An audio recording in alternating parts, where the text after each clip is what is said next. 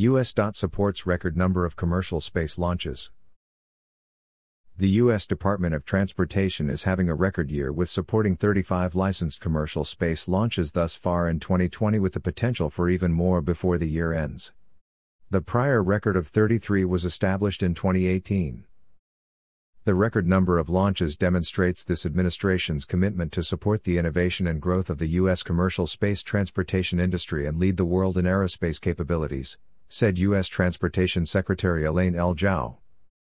For 2021, the Federal Aviation Administration FAA is forecasting a continued growth in licensed commercial space launches that could possibly reach 50 or more.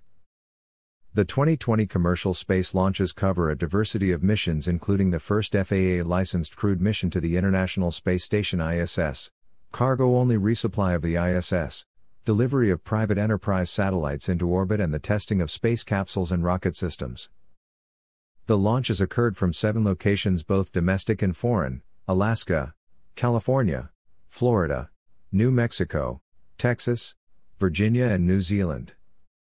The FAA recently streamlined and modernized the regulations governing commercial space launch and reentry licensing as directed in the President's May 2018 Space Policy Directive 2. The new rule facilitates greater growth and innovation in the aerospace industry, maintains public safety, and helps the U.S. strengthen its leading position in the world. An FAA license is required to conduct any commercial launch or reentry, the operation of any launch or reentry site by U.S. citizens anywhere in the world, or by any individual or entity within the United States. Once the FAA issues a license or permit, the agency works with operators to make sure they are meeting the requirements to conduct launches and reentries. This includes having FAA safety inspectors monitor licensed activities. Size equals 2 width equals 100% align equals center.